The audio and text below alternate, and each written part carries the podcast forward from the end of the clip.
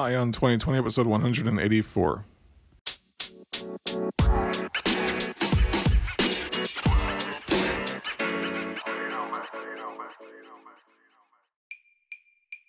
Have 2020 vision with Ion 2020, your source for the news and events in the lead up to the 2020 presidential election. I am Ray Eaton, and I will keep you up to date daily until November 2020 with a libertarian perspective on the candidates and their policies, along with the news.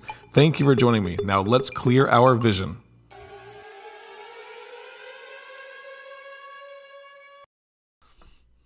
What's up, everybody? Ray Eaton here, your host of Ion 2020. Thank you for joining me for another day, week, and life of the uh, candidates and their policies of positions, bringing you the news, the things that you need to know, so that whenever you get there in front of your friends and so forth, you are going to be able to have the conversations needed to help them move in a libertarian direction.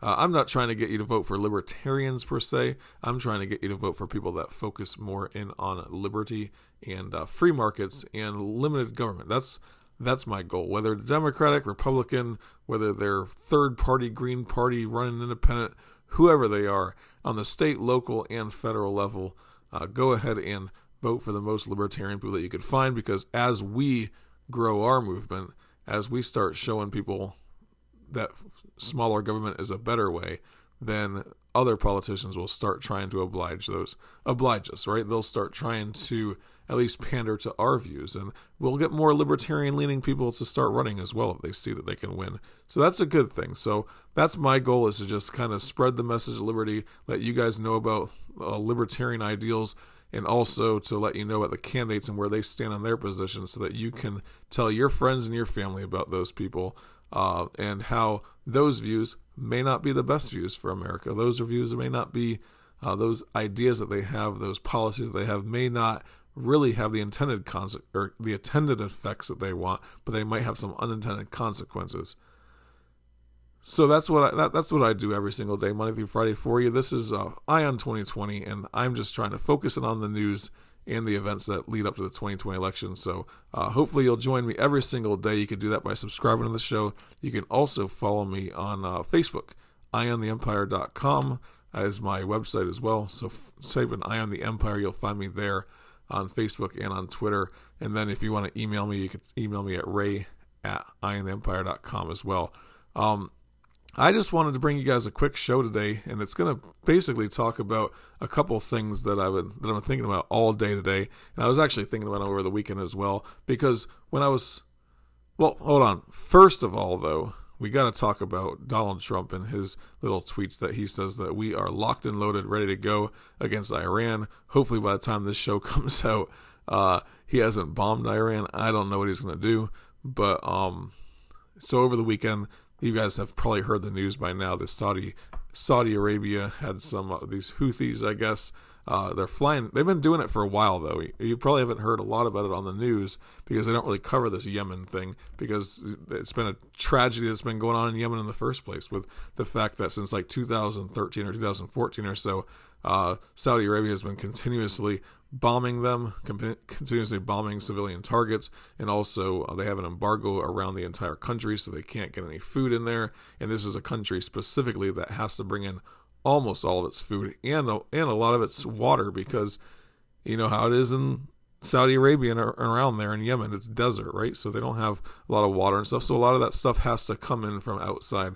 There's been people starving. Uh, they say like um, maybe like 50,000 kids have died from cholera I mean, it's just a terrible tragedy that's going on there, and it's been going on for a long time. And it only has been about the last year or so that you start hearing a couple of people in the Congress that have started to um, to to try to get us out of that particular war, to try to push Donald Trump to stop funding that war. It started under Obama, and Donald Trump has continued to uh, help the Saudis in their in their war against Yemen, right? So uh, supposedly, I've heard this from other sources that um, not only do we this is common knowledge that we have our airplanes that are refueling their airplanes. Our people are refueling their airplanes to go over there and do those bombing campaigns and so forth, right?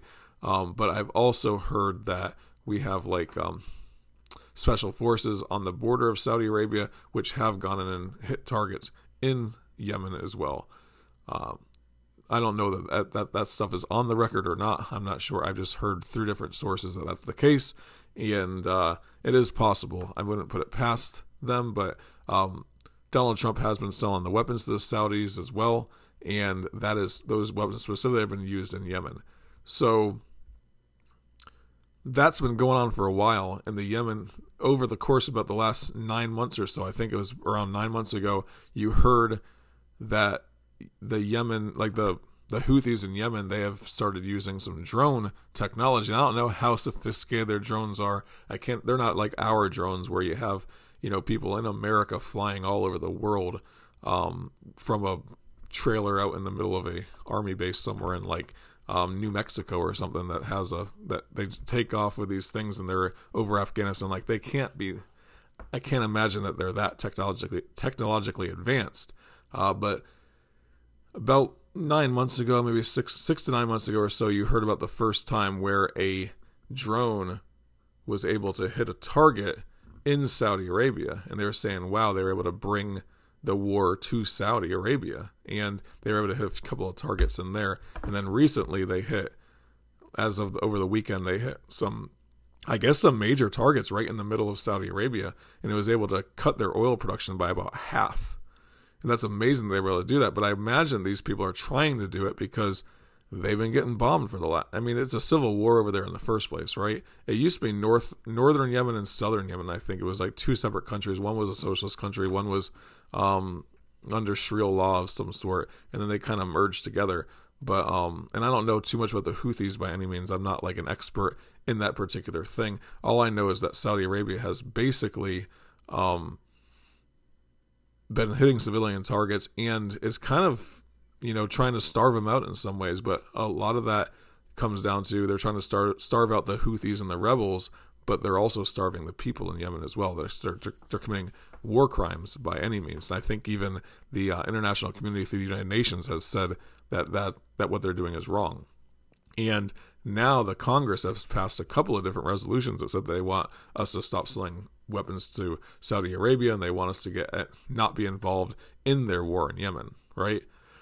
So, over the weekend with the hit with the bombing of or I guess they had some drones that they were able to get in there and, and drop bombs on some of these targets. And I've seen pictures like there's just um, massive black fumes of smoke that are just shooting up that are these oil fields, right?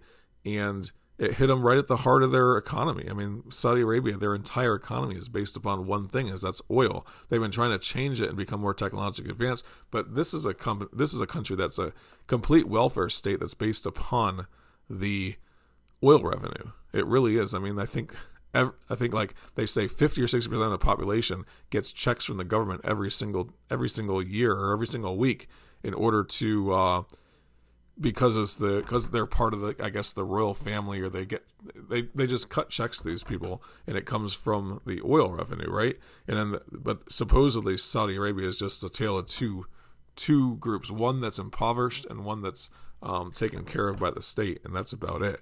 Um, so they're dependent upon that stuff and when they cut their they, when they have to cut their oil production in half that affects the world economy that affects the world market price of oil it affects the um, in total. I mean, it, affects it affects the economy of every country in the world, and that by hitting one of those targets, it's going to force the other nations in in in the world to rethink this entire strategy that Saudi Arabia has. I would imagine. I'm sure that's the case of what they're thinking, what these Houthi rebels are thinking by sending a drone over there and dropping these bombs. Um, I'm not sure exactly what their entire strategy is, but it does wake the world up to what's going on in Yemen. And uh, so I'm sure that's the strategy.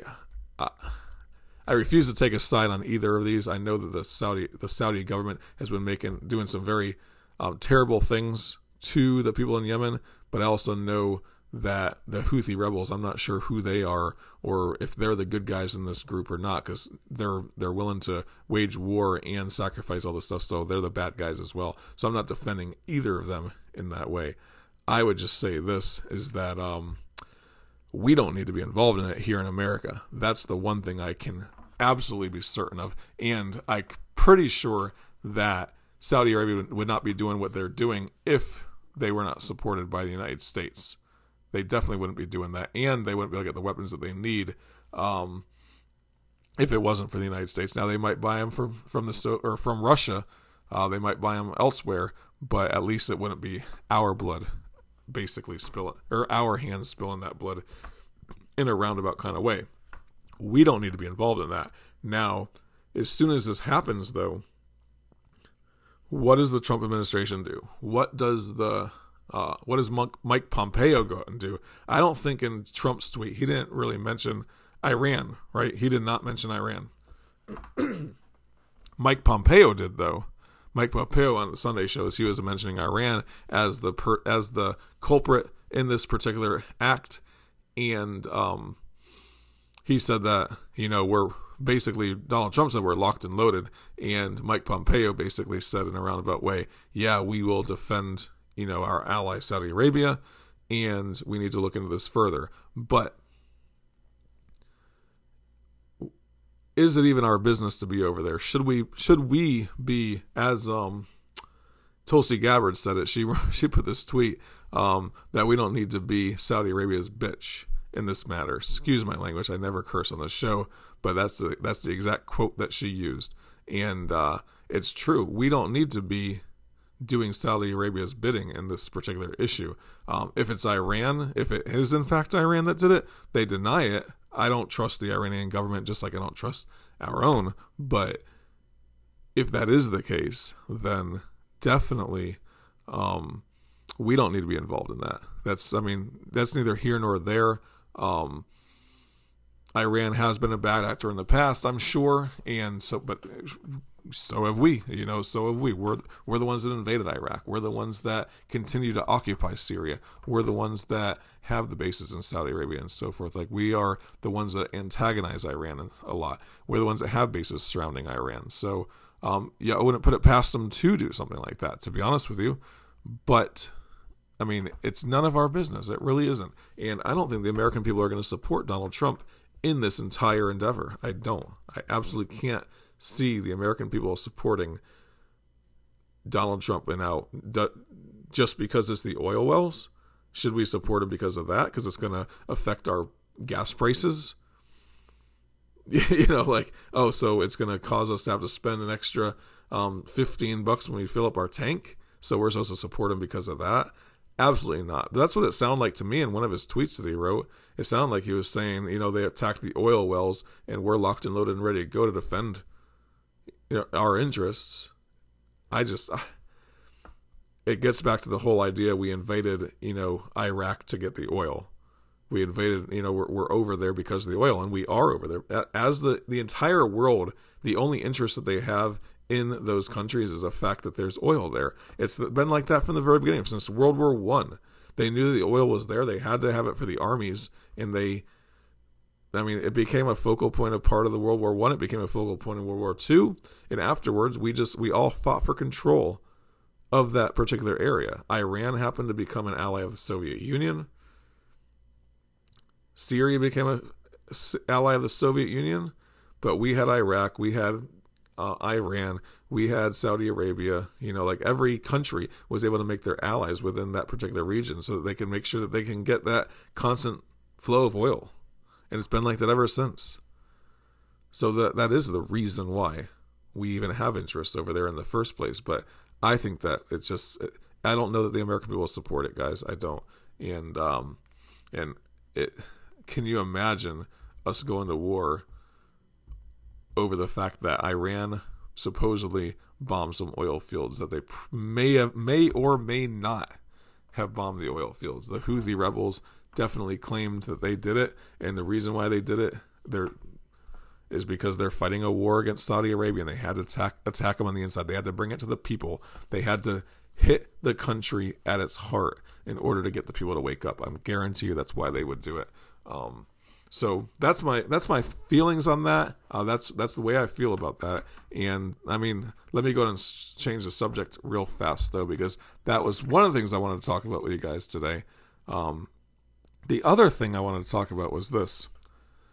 I was thinking about this. You hear, and I, I saw it on one of the Sunday morning shows that I that I watch. I I watch uh, CBS Sunday Morning. It's just like Um, it's not a political show by any means. It, they talk about you know just general interest stuff a lot of times. But one of the things that they brought up was that teachers' pay was low, and teachers' pay has actually gone down with inflation by about two or three percent over the last you know 25 years or something like that.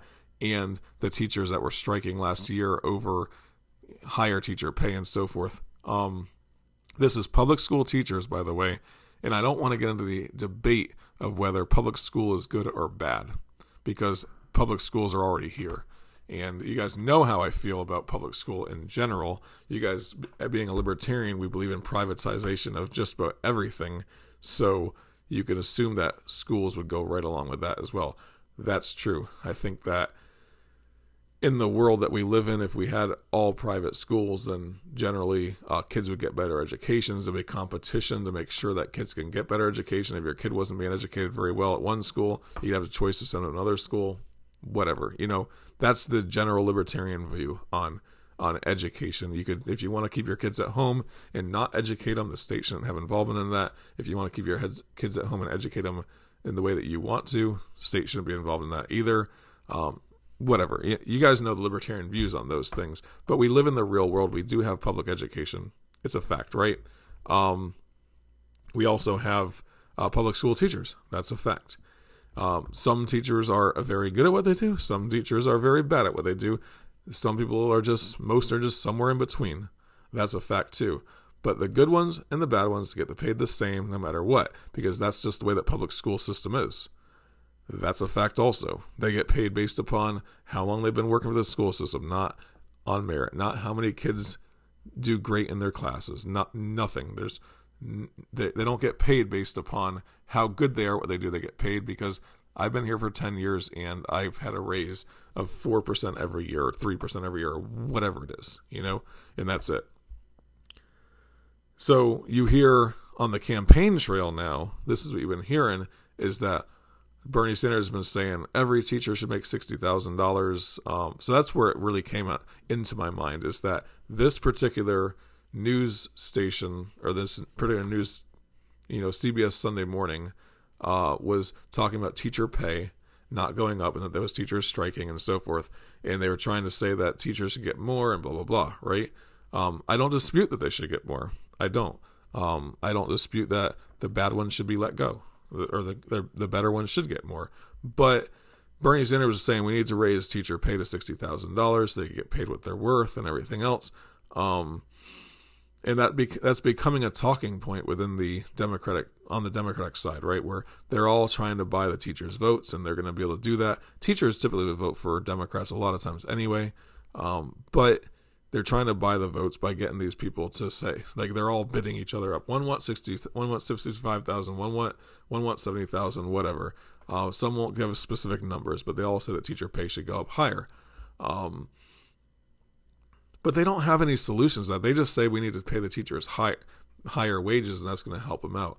Uh, it's not going to improve education. We've it's been it's been known that like private schools spend less on kids than public schools do and they give they get better outcomes now a lot of that is has to do with the parenting i'm sure that's true i'm sure that there's there's other things in, that take into account for example i heard uh, on the tom woods show today that i guess he was saying that they've done studies in the past where you know, Asian students outperform white students and white students outperform African American students on average. But they were saying that there's other things that you could take into account. Like, for example, the Asian student, if they came home, like on average, if they came home with like an A minus, they're going to get in big trouble. Like the parents have expectations of A's, right? Whereas the white student, they're going to have expectations of, you know, if they came home with a A, they're great. If they came home with like a B minus, then that's where the breaking point is. That's where they get in trouble. And then with the African American students, it's a C. Their parents expect C's or better. Um, not all of them, but that's on average. I guess they've done studies on that. So it comes down to expectations. That's why Asian students typically outperform the white students and vice versa. Um, so there are other things that you can take into account that determine that determine the outcome of students. But teachers pay and paying more per student does not or paying more per student does not necessarily increase the outcomes of those students. private schools typically spend less on students per capita than public schools do, and private schools typically have better education. Um, but I was do I was looking at one particular study, and this is what I'm getting at, guys. If you want to increase teacher pay, if they want to increase teacher pay, I'm all for it. Let them have raises, let them have this, let them have that, because it is going to make the teachers happier. It's going to actually draw in better teachers in that way as well, right? Um, being a libertarian, like I said, I don't want to have the debate over the school because you guys know how I feel about that, whether you should have public or private schools in general. But they want to increase these these teachers' wages. They say this. This comes from like a study that was done in 2015. The number of bureaucrats within public school districts, right? For example, in South Carolina right now, I think our the person that's in charge of like the Richland school the, the Richland school district, which is part of the school district that I'm in, um, has like a three hundred thousand dollar salary or something like that. Like outrageous. Gets paid more than the governor does. One of the highest salaries in the state is the is the person that's in charge of like the the school districts or something like that. Um, outrageous the pay that they're getting, but the bureaucrats in general, like if you go into the schools, there's they say for, since 1955 the number of bureaucrats within the school districts have gone up like um, like 500%, whereas the number of sco- number of teachers has gone up like 100 or you know 100% maybe 200% but that's about it you know? So the the growth of the bureaucrats has gone way way higher. And a lot of that has to do with trying to maintain certain things within the department of education i've heard where the department of education has certain standards so it causes them to have to have bureaucrats in order to do all the paperwork that goes along with that stuff. You go to these um, school district offices and they're just glamorous luxury buildings right? Um, where there's no teaching going on there there's not a teacher in there. There's not any. It's all people that are pushing paper. It's all bureaucrats that are not doing anything. It's, it's non-teaching work. And uh, if you wanted to start paying, paying teachers more, get rid of 20 of them people. Get rid of rid of hundred of those people. Start getting rid of those, those salaries because those are thirty, fifty thousand dollar a year salaries sometimes. I mean, there there's lots of room within the school system to get rid of a lot of that bureaucracy. But the problem is, the problem is, it gets back to the libertarian idea. There's no incentive for these school districts to get rid of those employees. They always, and this is another thing that was in the study that I read, they always seem to cut the teachers first, not the bureaucrats, whenever they're doing layoffs. In 2008, when the school districts started doing layoffs because of budget shortfalls, they didn't cut the bureaucrats. They cut the teachers more often than not. They cut the gym teachers and the the uh, science lab teachers and the art teachers and and the music teachers. They did not cut the bureaucrats that were in the in those offices. That's a study across the board. So when the politicians say we need to raise teachers' wages, there are ways to do that within the school district without actually having to increase the budgets. Get rid of the fat. Get rid of those people that are non-teaching jobs have a principal at the school and have the teachers that do their jobs and maybe an assistant principal and the secretary and all that stuff. But all this other stuff that goes along with it that in the in the different different county offices and stuff there's a lot of those people that can go away. I guarantee it. If you got someone in there that can that can cut all that fat you can make a lot happen within the schools. But that's not what the politicians talk about because they're trying to buy votes. They don't have plans for this stuff. They don't have um, they all they want to do is buy votes. That's why you hear it on stage all the time. But it gets down to it the libertarian idea that there's no profit motive within bureaucracy. There's no profit motive motive that politicians and there's and uh, people that are in government they don't follow that. But if you went to a private school, they're going to cut all the fat they can because they have to make a profit at the end of the year. You go to a private high school, you go to a private middle school, private elementary school, they have a, they they have to charge what they can they can charge to get the most people, most butts in seats, right? And then at the end of the year, they have to make a profit in some way, else they're not going to stay open. If they run a budget shortfall every single year, if they overspend, then they're not gonna they're not going to stay in business very long because it's a business. So if you ran the public education in the same way, if you if you privatize it all, we would be in a much better position because then you would have that situation happen. You'd have you'd have education that tailors itself to every single income bracket, no matter what. Um, the best kids would get the best schooling and so forth. I mean, that's the kids that rise to the top would get what they get.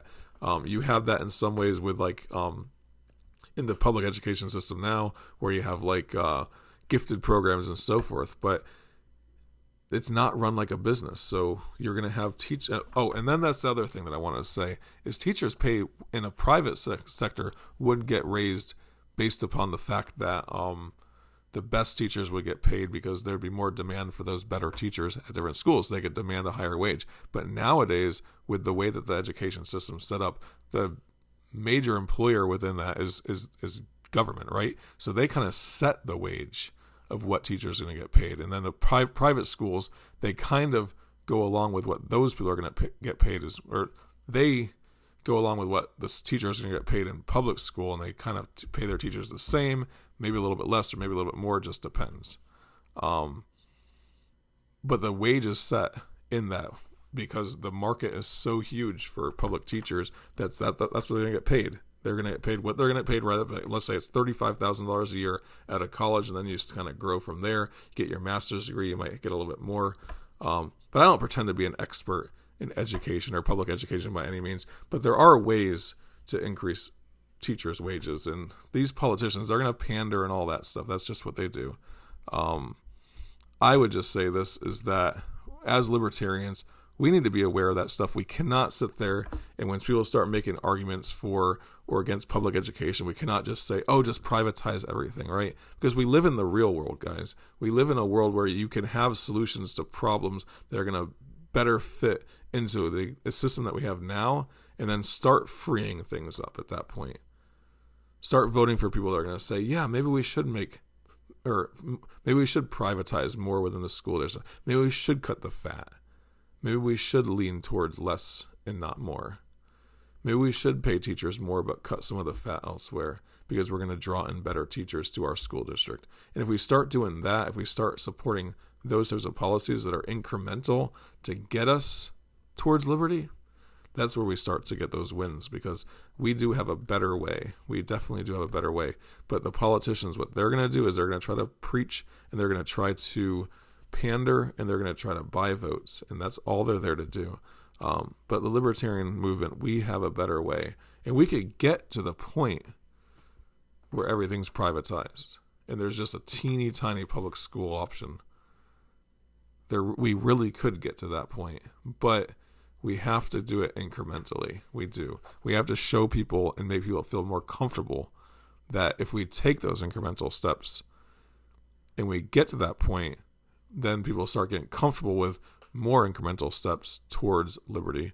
And that's my goal with this show every single day is to bring that to you so that you guys can see that um, there are better ways to get to where we want to go, right? We're all on the bus. I've heard that said by, I think it's like Jason Stapleton on his show. He always says, We're all on the bus, right? We need to get towards liberty. Um, just move us towards liberty. And we're not going to go backwards, we're not going to hit that thing in reverse.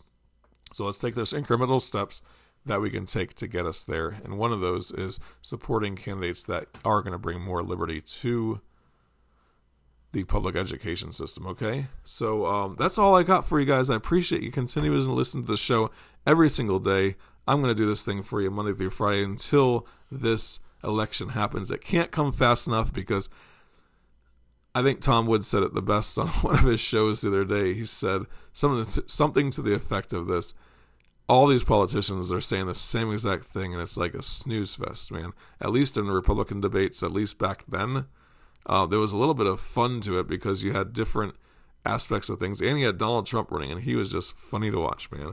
So, um, but yeah, I'll just continue to do this, and we're gonna bring you a libertarian look at the 2020 election Monday through Friday until November 2020. All right, so keep on coming back, and you'll have clear vision for 2020.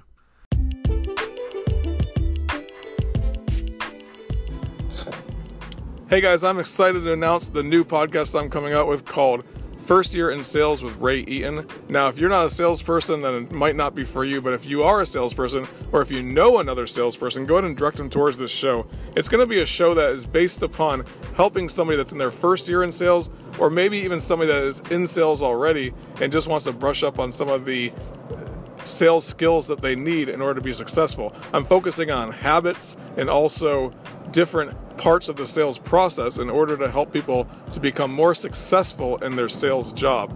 So, like I said, if you know somebody that's in sales or if you yourself are in sales, go ahead and check out this podcast. It's on all of your podcatchers, anything that you would listen to, and that is called First Year in Sales with Ray Eaton.